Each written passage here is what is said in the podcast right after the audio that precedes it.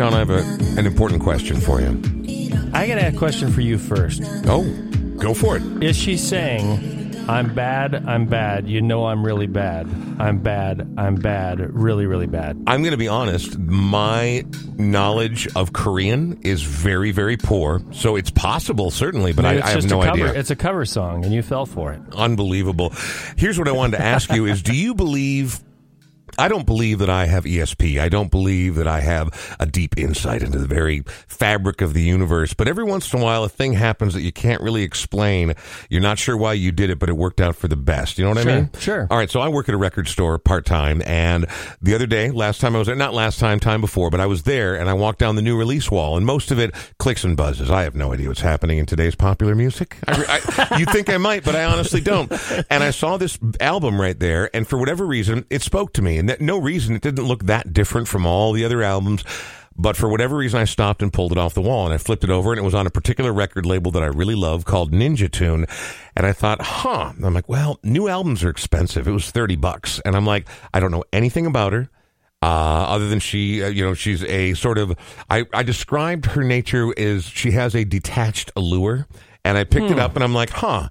Not the kind of thing I would normally gravitate towards, but Ninja Tune is good. And I do like sort of that down tempo, chill out room, EDM vibe. And I flipped it over. It was on Ninja Tune. I'm like, 30 bucks. Gugh. And I did it anyway without listening to it, without knowing a single thing about her. I went up to the front and bought the record for myself. Now, granted, getting an employee discount makes that kind of move a little simpler, but it's not that big a discount. It was still an expensive shot in the dark for not knowing anything about it. And I'm in love, man. Not with her, but with the fact that I just found one of the best records I've heard in 2021. That can be very risky. Oh, it's very, super Very, risky. very risky buying an album like that because I've gotten burned many times. So thinking, have I. This looks good. Oh no, working at a Oh, no, record store, not. even when it's four dollars, I'm like, well, that cover is cool enough to buy this. You get home and you're like, ooh, that was a waste of about three dollars and seventy five cents. Yeah. My other question for you is if I were to do a net sheet on your record store gig, would you be in the positive or in the negative for all the albums that you purchase? I would like to refer to my time at Mill City Sound as a zero sum game. yes. I, I can't I can't say either way, one way or the other, but there's just so many good records, and I'm a freak for them. Anyway, her name is Park Hye Jin, H Y E J I N, and there's some other Park Hye Jins out there, like a former professional basketball player and a, a K-pop male superstar. Her name is Park Hye Jin, and she is brilliant. And I got I got home, I put it on, I'm like, man, I wish I still smoked weed because holy crap, it's one of the coolest down tempo records I've ever heard. Anyway, where are my manners? I'm Brian Oak. That is Sean Bernard. It is the Brian Oak Show podcast, episode 195, being recorded right here in the Smart Start MN studio in South Minneapolis on what might possibly be the most beautiful autumn day I can honestly remember openly, but my memory's also trash. It's 54 degrees outside. There's not one cloud in the sky. Beautiful, sunny, cool, crisp. We're going to see a high of like 56 today. It's like heaven. It's like With a- angels kissing you. With you. a feels like of 60 and no end. I love it. It's perfect out there right now. Now, we'll be warmer over the weekend, and I know many people will be happy to hear about that. Tons of sunshine into the 60s, maybe nudging 70 by early next week, but that shit will not, not last like nothing good ever does. Um, before we get to today's guest, who I'm very excited about, I would like to mention that Smart Start MN, who we mentioned, are the title sponsors of our studio. They signed on board before we did a single episode, and here we are almost 200 episodes later, and they're still very much on board with what we do here, which is why we like to tell you about them. Again, it's weird to have your main sponsor be someone you hope no one ever has to call, mm-hmm. but the world doesn't work like that. Smart Start MN is Minnesota's original ignition interlock company. If you get a DUI, someone you know, love, are associated with, related to, whatever, Smart Start was there at the birth of the state's ignition interlock system. They helped design it with legislators and judges. They have technology that will get you back in your car driving, even if you have lost your license, which you're going to do, even if you're not found guilty of a DUI. They're good people. They love music. They've been on board with this from day one, and we we like them. We just again, I hope you never have to call them, but if you do, don't go with imitators or carpetbaggers. Call our friends over at Smart Start. Yeah, it's super affordable already compared to not being able to drive and get to your job, etc. But if you go to smartstartmn.com slash the Brian Oak Show, you'll get 20% off the installation of the ignition interlock. You know what? And you often get short shrift. You usually don't get a mention until the very end of the show. Why don't we take care of the Sean Bernard portion of Let's the show? do it. Right now, okay. So Sean, in addition to being my business partner, producer of the show, is also a realtor for Edina Counselor. Realty. What's that? Your counselor. Not really. I Little- gotta admit, little no, your advice is not great. I'm gonna be honest. That's true. That's Yeah. true. No, I. well, not all counselors are, are good at it. They're C students and D students. but what I don't want is for people to think that that quality of counseling also translates to the quality of realty that you practice, because I know that you're better at it than that, and A you're plus, also Harvard Mensa Yeah, exactly. Mensa. Mensa Realty. you got it. Oh, Or mouth breather. The mouth somewhere, breather somewhere in between. Anyway, Sean is a realtor by trade and does a good job. And things are, you know, it's a season of change, and people start to think about change. A, we're getting back out there.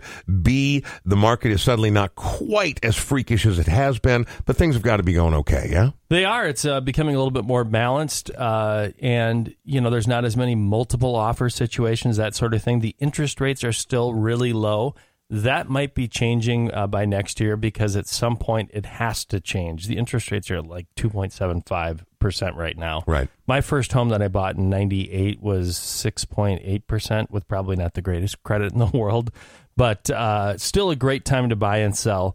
And I'm still doing what I've been doing all year. If you buy or sell with me, we donate a portion of, of that sale to a local musician or artist. Uh, it could be a whole band, could be uh, an artist, but you get to choose unless you say to yourself, I have no idea who I'm going to pick from. Trust me, I have plenty of area musicians that love a donation uh, from myself, Sean Bernard at Edina Realty. So you're telling me sculptors could be in the in the running, painters could be in the running, or just musicians? The only thing I'll say is I can't stand sculptors. What do you mean? I'm just kidding. I'm totally kidding. Why would anybody just have? I was a- just going to say, well, I don't know. You're not a regular person. That's I was going to say, true. if artists are in the running, I mean, do you consider what I do for a living art, Sean? Next question. Anyway, today's guest, yeah, I'm very excited to have. I, I was really honored last week to have John Fields on the show. Um, I feel like John Fields is someone I should have met 20 years ago, but then he went to L.A. and became Mr. Big Shot, and but he came back, and it turns out he's an everyday person like everyone else you know. And today's guest, I mean, Uh, originally came to sort of the zenith of fame or a zenith of fame playing with Prince throughout the 1990s as part of the new power generation. But since that time has been performing recording and writing alongside the likes of Jonny Lang Nick Jonas Mavis Staples Art Garfunkel Greasy Meal an important contribution there. Also providing music to soundtracks from Spike Lee Robert Altman Marc Forster. He's done award-winning commercials and he's also toured with an incredible number of artists. I don't know, Backstreet Boys, Ziggy Marley, David Sylvian, Miley Cyrus, Daniel Powter, Mandy Moore. This is exciting to me because I love talking to and working with professionals. Before we check in today, um, we are going to hear one more band that he's toured with, which when I read his resume, his bio, whatever you want to call it, kind of blew my mind because this is an all time favorite band of mine. And so this will become part of the conversation. It's absolutely going to. Tommy Barbarella is going to be our guest coming up just ahead. But first, we're going to hear a little music from one of my all time favorites, Love and Rockets, on The Brian Oak Show.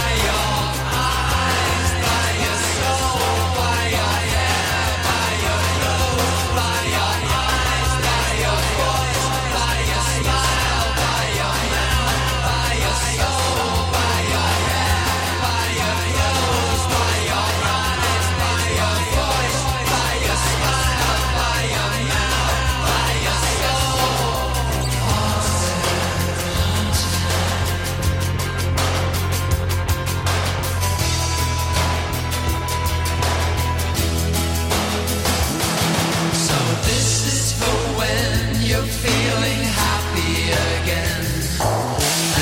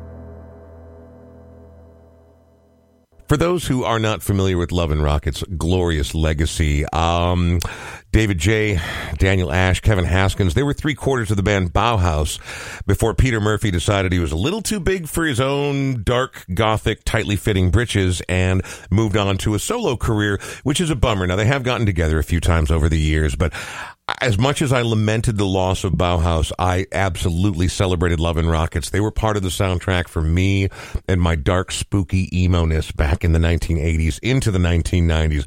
I'm a huge fan, and it turns out today's guest at some point had some collaboration with them.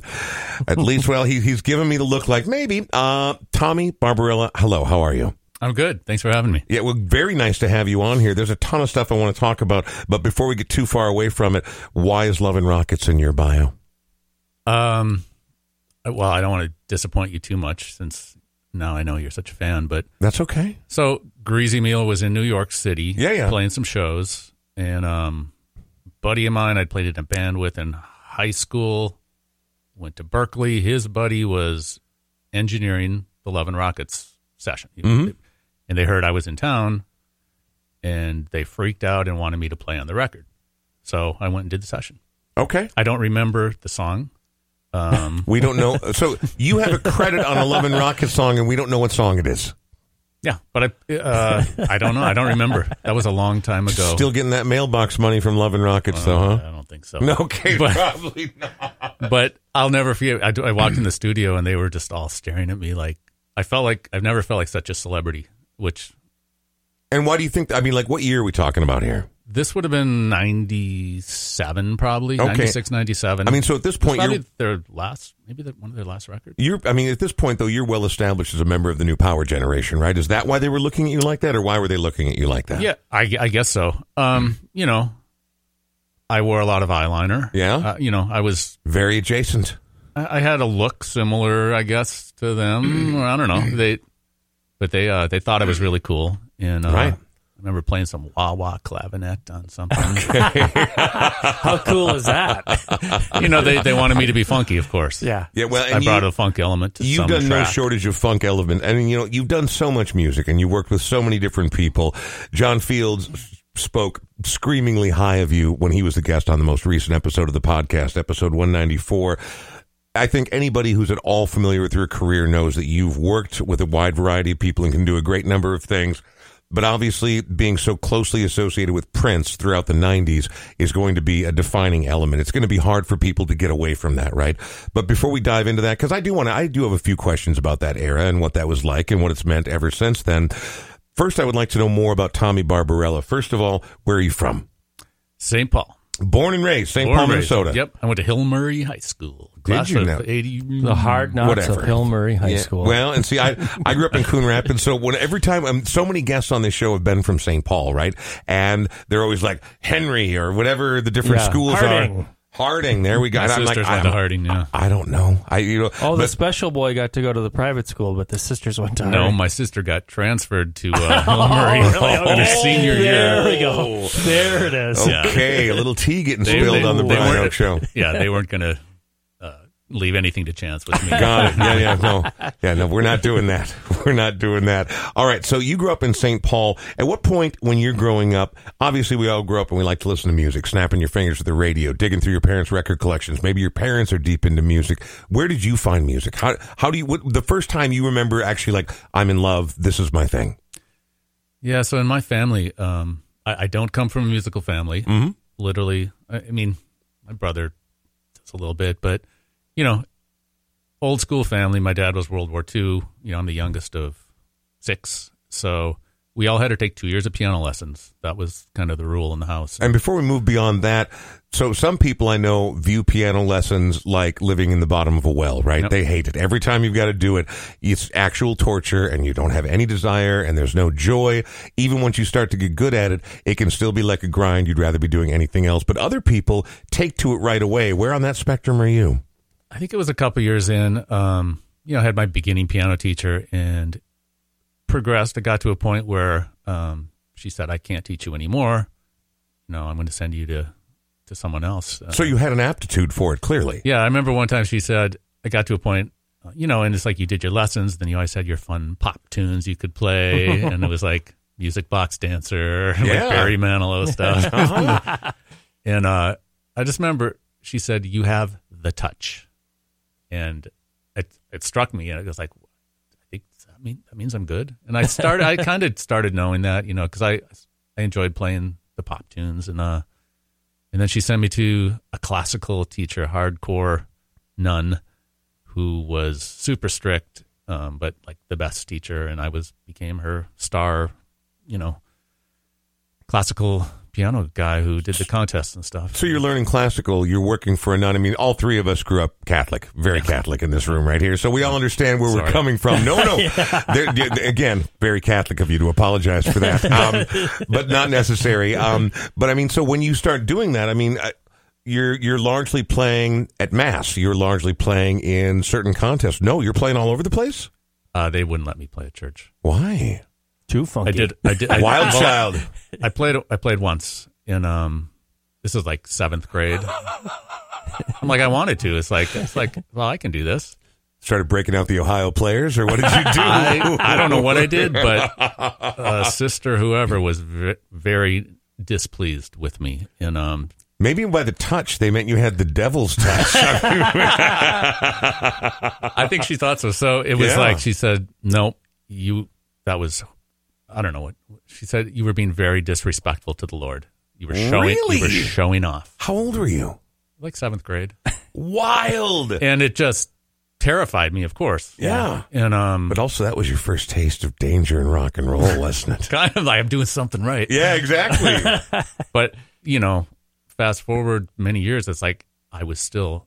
I'd get this thing. If I, you know, I'd play weddings and stuff later Yeah. in college, and um, but I would get so nervous playing anything in a church, wedding or something, and I would be shaking, and because it because you'd already ticked the Lord off once, and you better me. you better fly right. it took a long time for me to get over that. Uh, Yeah, yeah.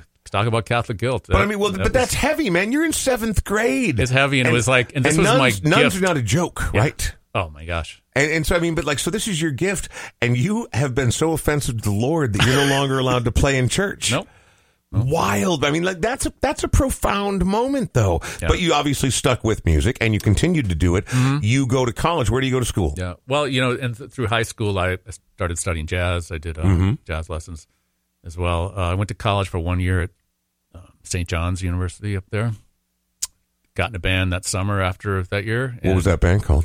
Zebop. I love it. See, I always I have to ask people about their early You musical know. careers because the names are always just excruciating. Yeah. And Zebop is no different. I apologize. I hope you don't take that offensively, but um, you know, you you you moved on to different names and better names throughout your career. There's been a lot of bad names. I, I think Greasy Meal was a great name either. Yeah, well, I don't know, but I mean, Greasy Meal's got that legacy. Yeah. I couldn't name a Zebop tune if I had to right now. No. Well, that was named after a Santana album. Oh, right. Zebop. Got it. Okay. Well, and again, a fine name. Okay, Yeah, then not- I'm, I'm not, not trying to disrespect Santana, but when I think about a bunch of young college kids or high school kids in a band and they've called themselves Zebop, so did this band imagine itself as funky, creative, exploring the mystical altruism of jazz like a Santana record, or why why Zebop? I don't know. I, it was an existing band, and I auditioned for it. And you got in. Bar singer. So it was like three of us who were younger guys, and then uh, some of the other guys who started the band were older. Um, but it was cool. It was like we had uh, there was a club called Felties in Butler Square. Uh, that was like the coolest club in town. This is like '85. Um, you know, classy club. Um, but all the it was the it was before bunkers. It was like where the touring acts would go to sit in and Oh, really? um Faulties? Felties. Felties. Steve All right. Feldman. It was uh what's in there now? It's like a champs or something, that corner slot. Okay. It was the coolest club and the you know, it was just a mixed clientele. It was like um but we had a we had the house gig there for a while and uh it was awesome. It was like you know, people would drop in and this was the mid '80s in Minneapolis, post Purple Rain. It was exploding. The music scene was crazy. It was Mm-hmm. so fun. Well, before we talk about the jump from there to becoming a central figure in the new power generation, I don't like to get too far into the show without hearing a song. So, can we play your first selection today? You've gone with the Ramsey Lewis Trio. And as I tell every single guest who comes onto this show, I don't care what you play. I want it to matter to you. Why does this trio and this song matter to you? That's that recording of that song, um, the live version, it's every time I hear it, it makes me feel good. And musically, it's kind of like that's me. That's you know, it's it's it's soulful, it's funky. Um, you know, the crowd response in it, it's just like, and it sounds like the perfect gig. Like, God, I wish I was in that club. That was like the best feeling. Um, it's one of my favorite recordings of all time.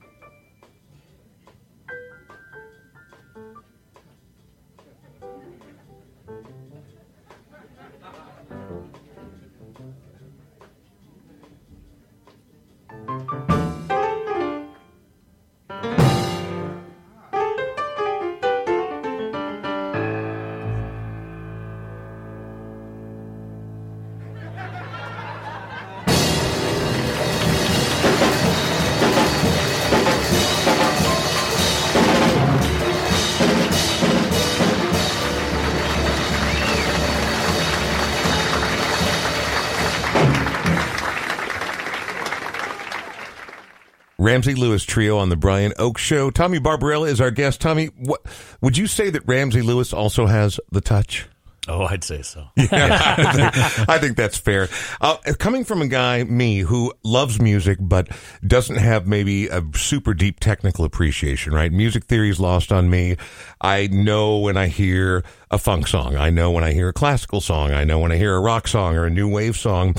At some point, funk becomes part of your repertoire, right? It, it begins to deeply inform who you are and the kind of music you will play, not limit you, but inform you for someone who really is genuinely ignorant of the some of the finer points, the more, more esoteric nature of certain types, styles of music, what makes something funky?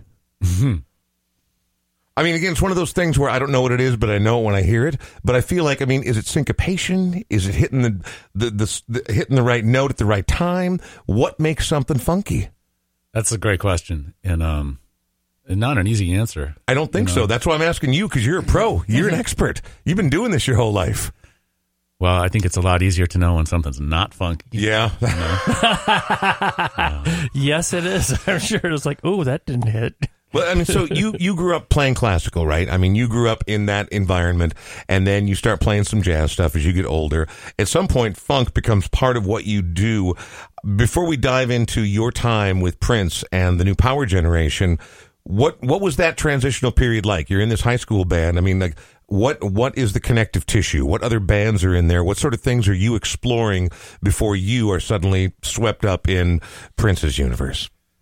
So yeah, so that first band I was in, in Minneapolis, my first taste of gigging and you know meeting other musicians. Um, it, it, it, was kind of kind of a fusion band. I mean, we had vocals. Um, I'm trying to think of like you know at the time it was like Al Jarreau, that kind of a thing mm. where was very musical. Um, yeah, it's funny. It's like there's when, when I met John Fields, I knew everyone else in Greasy but John. He was the one I didn't know at the time. Um, you know, there's the, the '80s music scene in Minneapolis was amazing, but it was kind of two camps. It was like the Prince funk camp, and then you had all the, all the great rock stuff. Mm-hmm. I was always in the other the the funk camp. I, I guess mainly because I play keyboards. You know, I don't play guitar, so there's more keyboard stuff in the funk than the funk. so okay, so that's fine. So give me a little timeline. Like, what are we doing? Who do you first meet? Are you in Greasy Meal before you're in New Power Generation? No. So, uh, you know, I'm in that band. Um, and I, you know, I quit that band for some big project that didn't happen. Got in some other bands. Um, I put together a band on Lake Minnetonka uh, one summer when uh, the club was Houdini's out in Excelsior, and it was a house gig. It was like you know Monday through Saturday, whatever. And um, that's a lot. I mean, so you're a full time musician, right? And a full time student. Wow. Okay. Terrible student. I, I was going to say, well, I, I mean, one's got to give, right? You can't be brilliant at both. Yeah, I was. I I stumbled my way through college, but again, the Catholic guilt. Uh, I you got there. I got my degree, but it was I got my degree not till I was had the Prince gig. Right, independent study, but I, I I made it through. I got a degree in journalism. Um, but yeah, so I'm in the, I'm in this band. Uh, Geraldine Steele was one of the singers in the band. She invited me to come play with her family, and they had started playing the Fine Line. Uh, Fine Line was new at the time, and and the Fine Line at that time you know, for, for Minneapolis fans and people who are familiar with the Twin Cities, the Fine Line when it first started, not that it doesn't go back there occasionally, but the Fine Line was a little more like the Dakota back then, right? I mean, mm-hmm. it was it was a little more refined, let's say, in terms right. of its bookings. Yeah, yep. And uh, so Sonny Thompson and I joined that band at the same time. Um, you know, everyone in that band ended up touring with people like Jody Watley. Um, um, so we would play there once a month. Um, Prince, having grown up with Sonny, heard Sonny was doing that, so he would come down with Kim Basinger. They'd sit up there in the balcony and, and watch. And um, crazy. And people start saying, you know, he's watching. He's got his eye on it. He likes your look. And I'm like, yeah, right. but that's how that's how that that happened. Um, but even before I was in his band, you know, I was um, Mark. He did an album on Margaret Cox, singer with um, Mambo's Combo. Mm-hmm. Phenomenal Great, singer. Amazing. Uh, did a record on her. She was going to open part of the tour, 1990, a European portion of the tour in um the backing band, uh, Steve Cheriwan, the keyboard player, decided he didn't want to do it. Tommy, can you come out to Paisley? To, we're rehearsing for this this tour, and I'm like, uh, yes, absolutely. I'll be there. you know, so I'm like 23, 22, 23 at the time, Wild. and uh, the last minute he, I think we played one show, at like Civic Center. Open, like nice a- a opening warm-up. gig. yeah. Yeah, not bad. And then he decided no, he he didn't want her to do it, so we became the backing band for Mavis Staples, and that's how I ended up playing with Mavis. We did. uh That was my first time to Europe. You know, opening all the Wembley shows for him. Now this is wild. So again, I, and I don't want to slow play it too much because we only have so much time.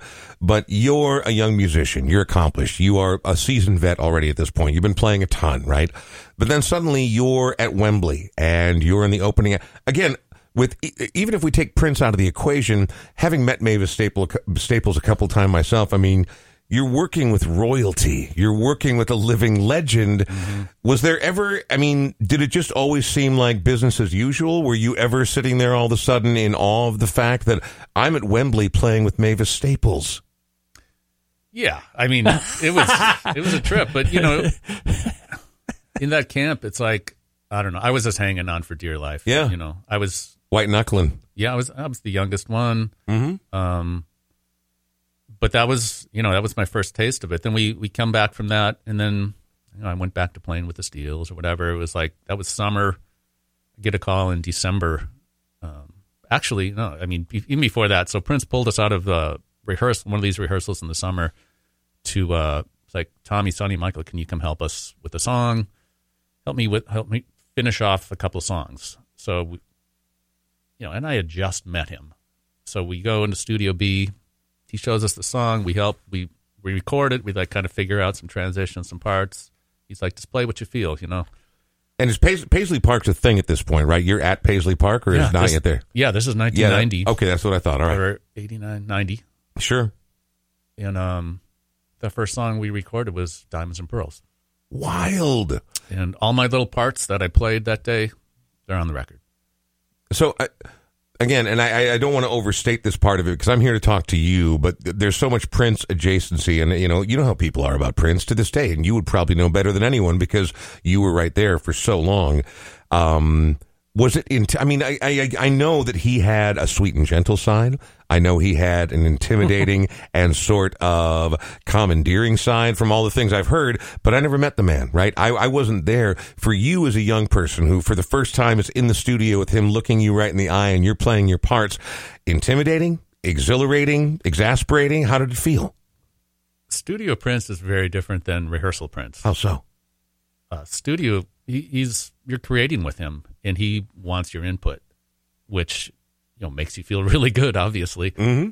but you know he he takes what he wants. He doesn't use you know if he doesn't like it. But uh you know nevertheless i was still pretty nervous. And then so later that same night after bunkers whatever after the gig michael i've forgotten about this. Michael bland reminded me that he called us back out there to record again. And this was the starting of the start of new power generation. He was putting Right. a band together but we didn't know it. We were just recording and um we recorded live for love in in which he has me play a solo and he you know says my name in the song which became a thing i guess Right? um sheila e was sitting in the booth with him that night which also made me quite nervous I'll bet. I, I thought she was really pretty Yeah, she, she is stunning. Yeah. And um, but yeah, so yeah, then fast forward to December, I get a call from his secretary asking if I'm available to play some shows with him at Rock in Rio um, in a few weeks. Which, for people who don't know, Rock in Rio is a massive international music festival. crazy. I mean, so for again, for people who weren't there, now again, I'm not intimate with the situation. I wasn't involved in it, but I do remember since I fell in love with Prince and the Revolution. The Revolution is sort of when he first ascended to international prominence, right? And then because he's an artist and one to do what he's want to do, not unlike many other great and important artists before him, sort of does away with his band, which I think a lot of people they find that sort of thing shocking. You know, it makes me think of like when David Bowie got rid of the people who basically comprised the Spiders from Mars. People were stuck. How could you possibly do this? What, what what are you thinking? But he's Prince, right? And he just follows his muse, and clearly to great effect. And he starts to put together a new band. At what point did you realize for certain that you were part of Prince's new band?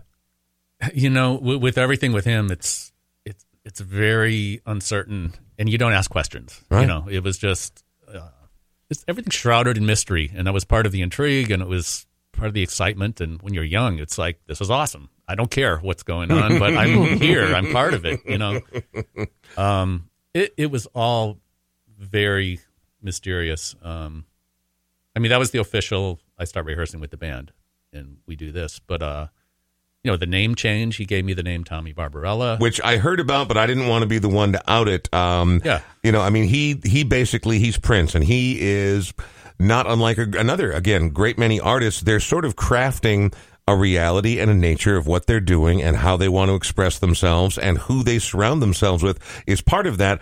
You don't even have to tell me what your actual last name is, but he invented Bar, and I'm assuming based on the movie Barbarella. Yeah, he was really into that movie at the time. Okay. he was into that, and I think Godfather Two had just come out. Okay. uh, around that time. So, and that was like the whole fashion style thing we were going Yeah. for. So it was like the gangster suits and the fur all over the keyboards. Oh yeah, stuff. oh yeah. How did you feel about being like? I mean, I know Prince is in charge, right? This is his show, and you're young, and you're like, cool, let's do this thing. But he's like, no, your name's no longer Tommy X. You're Tommy Barbarella. Yeah. Well, that it wasn't up for discussion. Okay, I mean, but but did you feel all right with it? It, it, yeah, it was hard. I mean, my first of all, my mom saw a picture in the paper. It was me, Prince, and uh, Tony Mosley, Mm-hmm. and she's called me. She's like, uh, "There's a picture in the paper, and it looks like you, but it's not your name." and I'm like, "Yeah." I'm like, "I guess we're doing this." Um, because there were there was talk about it, like he wants to change your name. Are you? uh, I'm like, uh, I don't know. Um, and then I remember going to the rehearsal room one day, and he had the liner notes for the for the record up taped up on the the door, Mhm. and that's where it said Tommy Barbarella. And it was the first time I actually saw it, I think. And uh, it said keyboards, purple axe, and sex symbol. And I'm like, oh my god! and it was like he put that on the credits, and um, and you know, it was just as if the gig wasn't hard enough Right. you know and immediately it's like i know it's like oh my god this is gonna i'm gonna have to wear this the rest of my life Yeah. like i can't undo that Well, you still go by Tommy Barbarella I do. professionally now, don't you? yep yep What, what does it say on your checks? Does it say Tommy Barbarella? You don't know. You don't tell me what it says on your checks. I just wonder. I mean, like, did you did you have to did you have to get it? Uh, I mean, like you know, on your mortgage or whatever. I mean, Yeah. is it I legally never, changed? I never legally changed Okay, it. all right. They they asked if I wanted to and um offered to pay for whatever, and I I said no, Right. but I I figured well I can use it as my prof- professional name. There's no, and lots and lots of people have. Yeah, and um, I, I don't know, maybe still like I didn't want to do that to my family. I, I don't know. I get it. No, so no. I, I- don't know, but I, I it was never a question. It's like, well, that's what I'll do, and um, and then it was never a question to stop using it. It's like, no, it'd be stupid not to. It's like that's, and I like it. when that chapter of your life came to a close, I'm sure that one, the pressure valve was probably released in a lot of ways. But the other question for you is do you do you love collaborating more than you like writing your own music and doing your own thing? What what do you prefer? Or is there a preference? Um, I, I like collaborating. I think I'm a good collaborator. I think that's how I lasted the years I did with Prince. It's like you know, um, and I think music is collaboration. It's like that in its truest sense. It's it's a communal experience, um, which is why this generation of music made on laptops and everyone's by themselves. It's it's lost a lot of its soul um, for that reason. To me, when we talk about that kind of collaboration, when you talk about, I mean, I'm sure there are times it was exuberant and you got to see the whole world, uh, but it was also a pressure cooker working with Prince. Were there ever times, because you were, uh, New Power Generation existed as an official unit for what, a little over a decade, 12, 13 years, something like that? He kept using that name all all the way through, but we, our, you know, the version one was like about seven years, nine, 90 to 97. All right. 96. All right, very good. So, but while you're doing that, I mean, were there times, even within that, even when things were going good, was Prince the kind of mercurial guy that you're like, oh man, that didn't go well. I'm probably finished. I don't know if I'm coming back tomorrow. I think we all, knowing him, I think we all kind of lived like every day could be our last day. You, you Right. just didn't know. I mean, it was just, uh, you know, and I, I, I say that, and I always said that at the, the time in my head, but um, then when it happens, it's, it's such a weird world to live in that I'd, I would say it took me like two years to kind of recover from it, Mm-hmm. just because you're, it's such an altered reality that you're living in that world of his, because it was, it was twenty four seven, you know. Yeah, no, I mean, I, I, and I, when you hear the stories about, nope, we're rehearsing till four in the morning, or maybe rehearsal didn't start till one in the evening, or whatever. And again, when you're on the outside, you hear all these crazy rumors. I'm like, I don't know, man. But then having met enough people that were on the inside over the years, I'm like, it really was sort of chaos. And you were, you, 24 7, a lot of people like to throw that around. You really were on call 24 7. Oh yeah, yeah. You know, and he he called me a few years back. I get now it's like it was probably 14 years ago now. It's like 2008. Um, he called and asked if I would be interested in doing. A, you know, he was doing the residencies like he did at the O2 in London. He was doing that in Paris, and asked if I'd be interested in doing it. I'm like, yeah. And you know, it was kind of like at this point now I have a family, and Right. it was kind of like, hmm, yeah, I I I'm interested because I was kind of bored. It was like looking for something in um. It didn't work out. It didn't happen. Um, like everything, things happen for a reason or not. But uh, you know, it's just I had to think twice. It's like I know what this means. I know you literally can't have a life outside. So it's like Right? I I got a family now. It's a little different. So um yeah, it's it was great in my 20s, 30s, you know. But there was a time that it's just, it's not tenable anymore to have that lifestyle. Yeah, I don't know. I get no, I get it, man. I get it. I, mean- I mean, I kind of get it. I. I can't imagine. I mean, and you did it for a long time, and that's a lot of time to keep all the plates spinning every single time when you go to bed. Do I get a full night's sleep? Am I when am I waking up? How long are we going to do this? I can't even begin to imagine. Uh, before we continue uh, with Tommy Barbarella, we do have to mention Forgotten Star Brewing. Forgotten Star Brewing is the latest people to jump on board to sponsor this fine podcast, the Brian Oake Show podcast here in episode 195. They're located in Fridley and they do good work. They're good people. Again, Sean and I, we both personally agreed years ago we're not working with jerks. We're just we're not going to. They happen to be great people. They happen to be big music fans. They happen to have an incredible facility out there in Fridley, and they happen to be dog friendly, which I know matters to people. I know people who drink craft beer and they love their dogs, Sean. it's true. You can't stay there for eight hours and have a dog that has to go to the bathroom at home. You just bring your dog to Forgotten Star Brewing. Exactly. And they, I mean, they're dog friendly inside and out. And sure, colder weather is on the way, but they still have a great outdoor area. They got fire pits out there and they have a very cozy, comfortable World War II era facility that they have revamped into one of the br- prettier brew houses here in the Twin Cities. So ForgottenStarBrewing.com if you'd like to find out more. And our thanks for their sponsorship. Tommy, you have picked a song here that you get to play on. Finally, we get to hear some of your music right here. Is that right? Um which one is Oh yeah, yeah. Yeah. Yeah, so Sons of Almighty was a project um Michael Bland's brainchild. So you know, I mean, you but you're kind of getting. I mean, the, the whole gang is back together, the right? whole I mean, gang, and you, you got know- Sonny Thompson, you got um, Julius Collins, who's been a guest on this show before.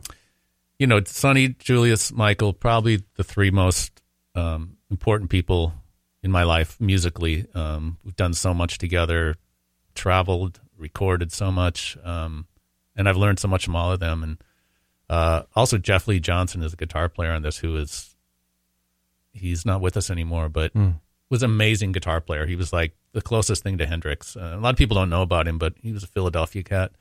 Um, played in some of the earlier Root stuff. So uh, we did one record, um, and this is one of the funkier funkier tracks. Um, I had a friend in town. He came to this session or where Sonny was doing the bass line of the session. Mm-hmm. And he's like, that day changed my life. I've never seen anyone play that. And it was just like, it's just take after take. And it was just, each take was funkier than the last. And so, yeah, this is a, one of my favorites. Well, let's get funkified. that frees one from the agony that longing can bring you. Oh Lord, there's forgiveness that's given to.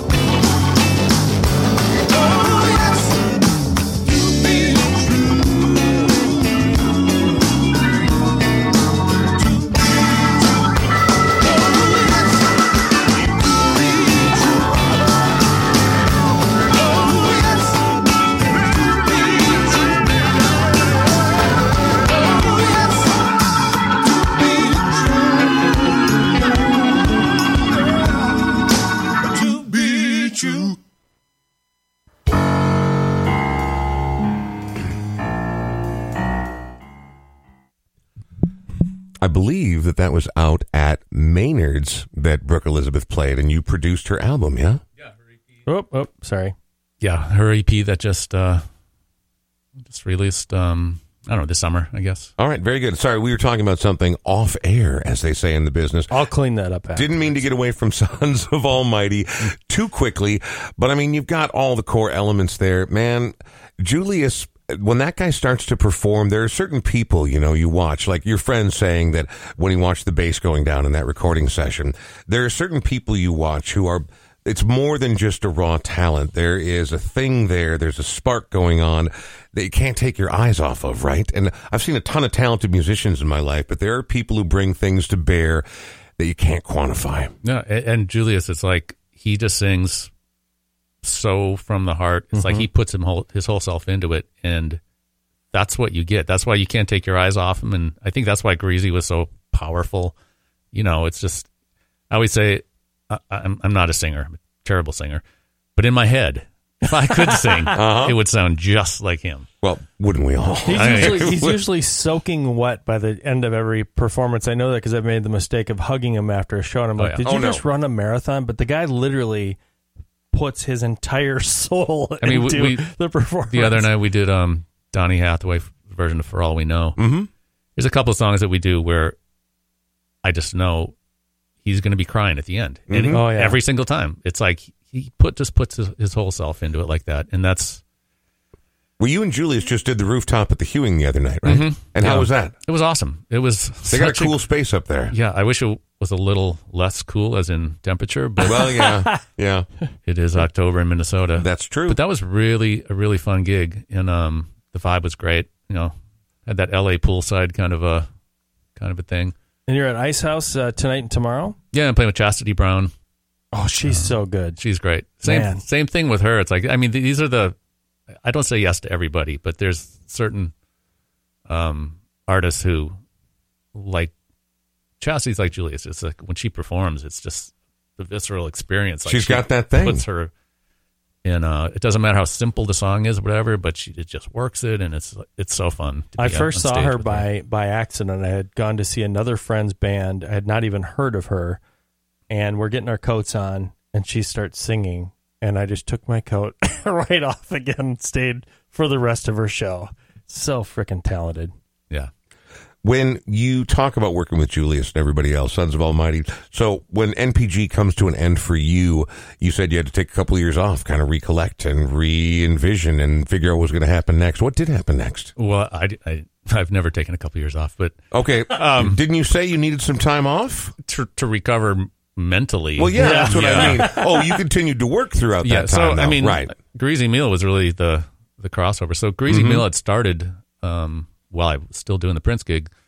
So it was a Sunday night Cabooze thing. Mhm. Uh, we rehearsed every day except Sunday with Prince. So I was able to do that gig. Damn, every day. Mhm. That's wild. I'm sorry. Go ahead. and uh, I went to hear, I went down to hear them the, one of their first shows, and there was nobody there, but they played all these fun '70s songs, and I was like, oh my gosh, I love these songs. I would love to be in this band. And then um, Matt Rohde, the keyboard player, like left to go play with uh, Isaac Hayes. I think touring with Isaac Hayes. wow. All right. They're like, "Do you want to do it?" I'm like, "Yeah, hell yeah!" And um, and I'll never forget the first time I went there. Fields, John Fields was wearing a green dress, like green lame. I'm like, Nice. "Oh lovely. yeah, I Oh, yeah. love this band." He never dressed like that again, Right. and it was like I thought, oh, because I used to dress crazy, Right. Well, skirts you're, and everything. A, you're a rock star. Of course you did. Right. So when I saw him, I'm like, oh yeah, I want to be in this band. He never dressed like that again. What if you'd gone down there and he was not dressed in a green dress, like a regular guy, still in? Yeah, it was so fun. Um, and I knew most of those guys. We we worked together before, but uh, yeah, Greasy turned into like some of the funnest years of my life. Um, you know, every Sunday night at Cabooze, we sold out. We sold out the Cabooze every Sunday night for three years. Mhm. We So fun. all the records. It's a thousand people, Yeah. I, and you know, and not- jammed into the right kind of place. Like when you get that critical mass, whether you're a fan or, and again, I can't speak from the musician standpoint because I've never been one. But when you get into that size space, even if it's crowded and it's hard to get to drink, uh, hard to get to the bathroom, when the band is right and everything's happening and the whole place is heaving in unison, there's nothing else like that experience. Nothing like it. Uh, it- you know, and unfortunately, you know, uh, in a in a groundswell roots movement like that, that just kind of happened. That'll never happen again. Right. You know, that was this was pre Netflix, pre Yep. internet, pre cell phone, early cell phone. You know, Yeah. everything's changed so much. But uh, you know, I, I I tell people about that. It's like, yeah, it's hard to even imagine that. You know, thousand people every single week. No, and you call your friends on the landline, be like heading down to see the Grease tonight, like absolutely. And I mean, it would it was a thing, it was an event and a happening, absolutely. It was really fun. yeah. So I, I started doing that. I started working for Asche and Spencer doing jingles. Like that became like the day job. What's the most famous jingle that everybody knows who's listening right now?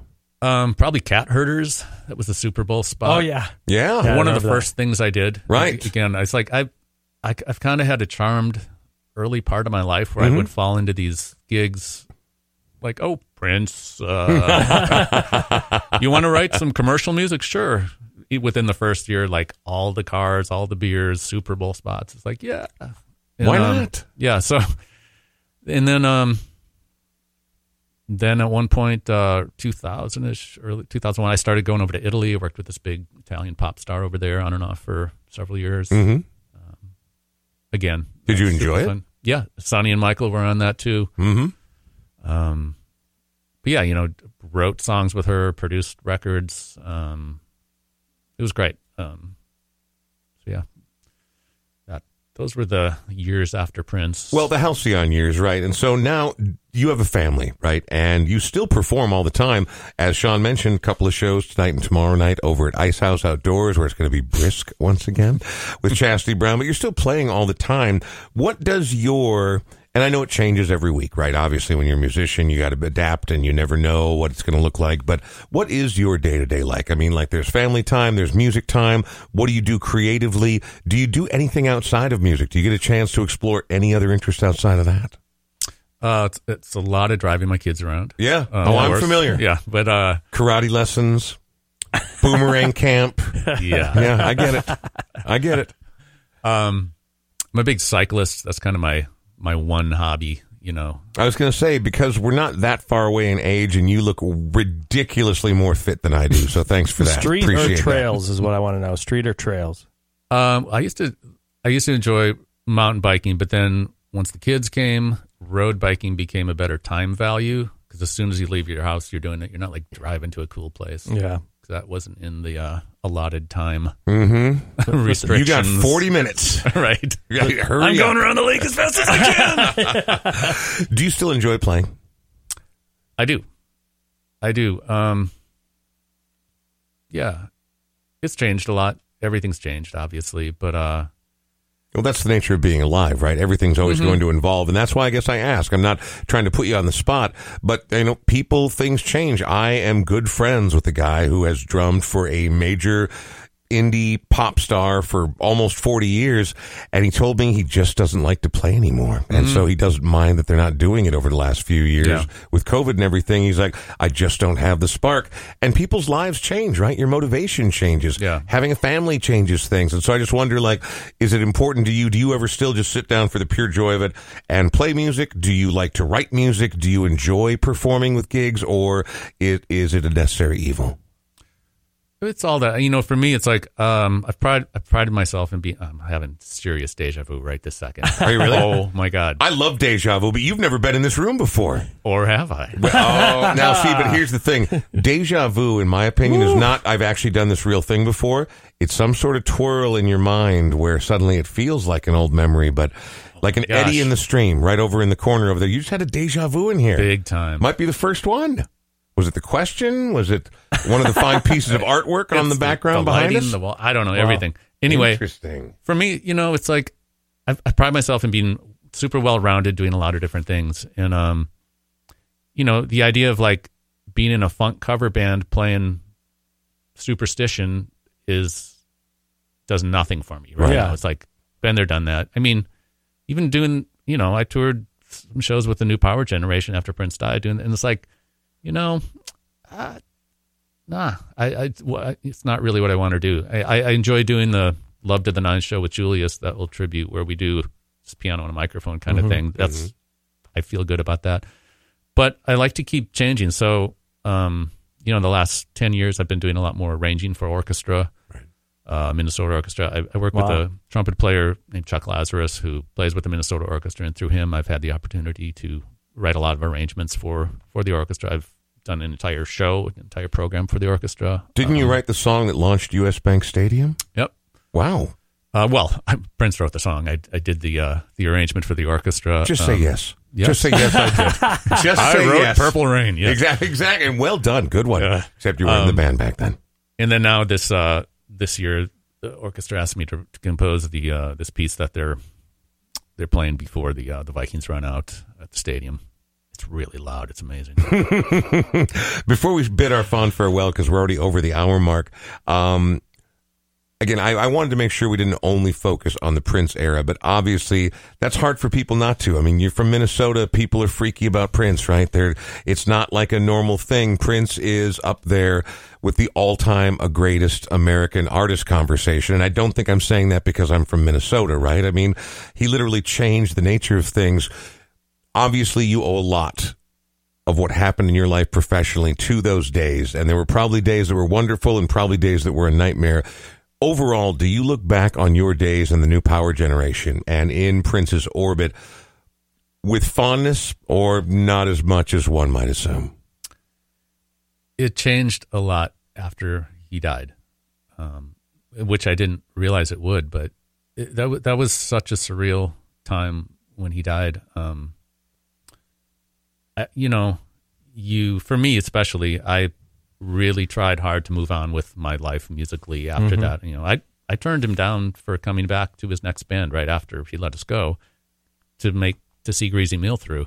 I wanted to see that happen and I don't regret any of that. But um, after he died, I don't know. It was a weird thing where it was just like, I'm okay talking because I, didn't do interviews talking about him ever. It was like, and now everyone is. It's okay, but it feels it feels better now for some reason. Like, um, and I think because I I see it in a in a different light where I was like, holy shit, it was even bigger than I realized because I think I always downplayed it in some ways. Probably because I'm Minnesotan. Yeah. for one. For one. yeah. Catholic. That, well, I can relate to both those things. but uh, you know, it's like I remember the moment when I really lost it, and, and my wife didn't know me at that time, but um, I just lost it, and I was like, "Holy shit, he trusted me!" And it's like the to think how heavily he trusted me with his.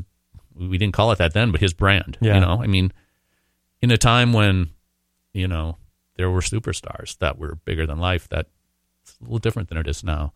Um, the weight of it all was so heavy, and I, I just felt the pressure at the time. And now I, I look at it more as what an honor, you know.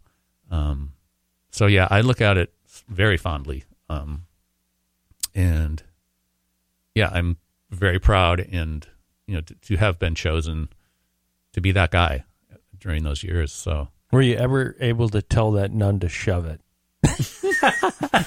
After all that time. Unbelievable. Sorry, I had, I had to change. I had to change the mood a Why? little bit because That was beautiful. I know It was freaking great. beautiful, and you But- came in the room and showed had- everybody we- your nuts. We had to come. Unbelievable. We no, we to didn't. come full circle. No, no, we didn't. No, we were having a moment. It was a beautiful All moment. right, I screwed it up. Unbelievable. I need a mute button for you because no. All right, I'm gonna. Unbelievable. I want to thank our sponsors very much. Palmer's Bar. Without them, we couldn't do it. ForgottenStarBrewing.com is where you want to go to find out about that particular brewery. Uh, SmartStartMN.com slash Brian Oake Show, how you can find out how to get money off the ignition interlock system. Thanks to our Patreon members. Thank you to you, Sean Bernard. What's that number one more time? 612-859-2594. And thanks to everybody who supports us. We are going to, before year's end, come up with our next Patreon event f- uh, for the two year anniversary, which is coming up fast. And to thank everybody on Patreon who've been with us there from the very beginning. And also the newcomers as well. We'll have some cool opportunities for you. We'll talk more about that coming up. Uh, Tommy, I appreciate you taking the time today, man. oh, thanks for having me. Very, very nice of you to come in, and we'll talk to you again more in the future, other than tonight and tomorrow night at Ice House, because this will be coming out today on Friday afternoon. When's the next time you're going to play? Got anything on the uh, on the calendar? Probably. Okay, very good. Anywhere that people would go to find out about that? Yeah, if I had my website up or something. um, I'm getting better at posting um, any upcoming stuff on the On where? social media. on Okay, Instagram. on social media in general. Yeah. And people can find you at Tommy Barbarella, yeah, the classical spelling. yeah, Yes. Okay. The, the Jane Fonda spelling. Okay, very good. But hey, that's just fine. All right. Um, now we're going to leave, and you did pick a song by Prince to take us out, but this is pre Barbarella era, isn't it? Yes. Okay, so why not pick something that you played on so we could all hear just how funky you brought it? because um i don't know it, prince was such an influence for me even before i worked with him it was like I, you know it was I, I i can't overstate how how i mean it was literally when i saw purple rain and it changed my life just like oh my god i want to be in that world and And then you were. i was That's wild, man. You earned it, man. These records, the two records after um, Purple Rain, Around the World in a Day, and the uh, the soundtrack for Under the Cherry Moon, um, he started using Clare Fischer, this arranger, to do the strings and stuff, and I had that blew my mind. Hearing those string arrangements, um, it, it was kind of my favorite era of of his music, and you know now I'm doing a lot more of that arranging for orchestra and stuff, and I've done a lot of string arrangements over the years, and that's kind of what, got me started. This record, and this is a, a short instrumental from uh, that soundtrack that is just gorgeous. Thanks, Tommy. Have a good winter, man. Thanks.